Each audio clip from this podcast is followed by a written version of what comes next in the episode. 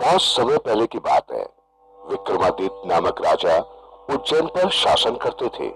वे अपने समय के सभी शासकों में बहुत लोकप्रिय और निडर थे। एक दिन जब वे दरबार का काम देख रहे थे तो एक साधु उनके पास आया। उसने उन्हें एक फल दिया।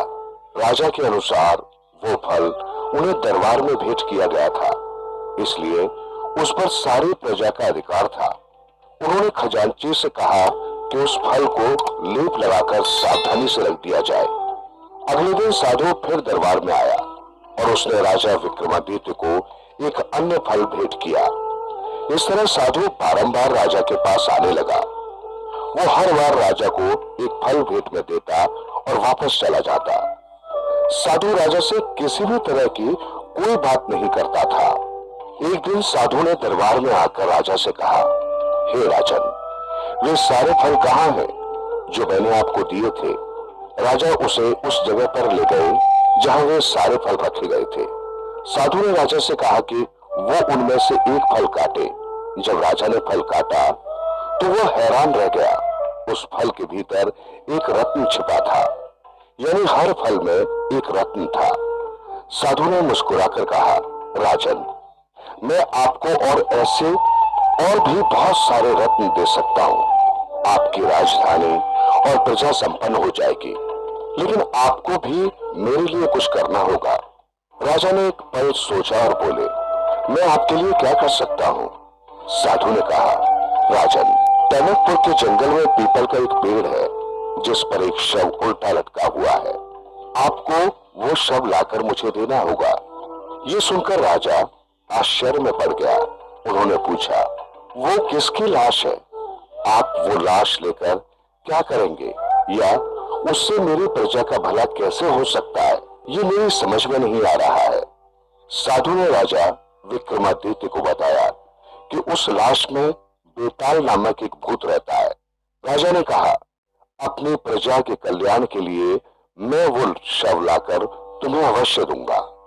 साधु ने कहा, आप अगली अमावस्या को इस काम के लिए निकल सकते हैं। मैं अपने आश्रम में आपका इंतजार करूंगा।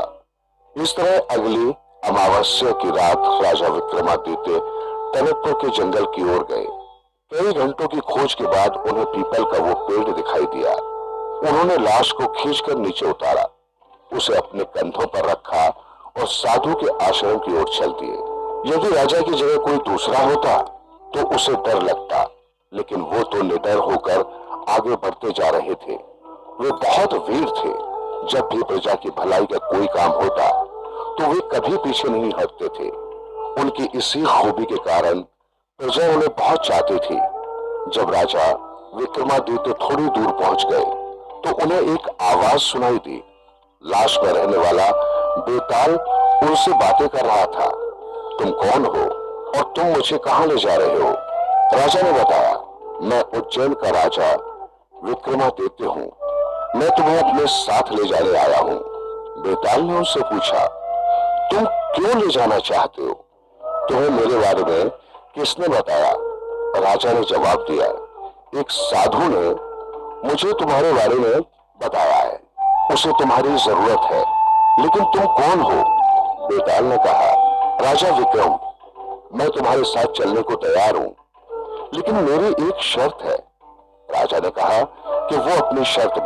बेताल बोला, मैं समय बिताने के लिए तुम्हें एक कहानी सुनाऊंगा, तो पहले अगर तुम रास्ते में भले तो मैं उड़कर पीपल के ऊपर पहुंच जाऊंगा। तुम्हें वहां तक वापस जाना होगा और उसी तरह मुझे अपने कंधों पर लाद कर लाना होगा। राजा ने पूछा, तुम मेरे साथ चलने से इनकार नहीं करना, भले ही तुम 1000 बार वापस चले जाओ, मैं तुम्हें हर बार लेने आऊंगा।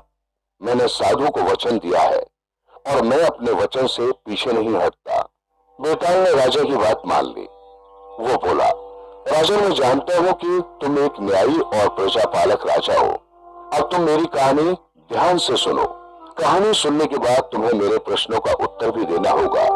अगर तुमने उत्तर नहीं दिया तो मैं तुम्हारे सिर के टुकड़े टुकड़े कर दूंगा। राजा विक्रमादित्य ने कहा, बेताल, तुम जानते हो कि सत्य की हमेशा जीत होती है। मैं अपना वचन नहीं तोड़ूंगा।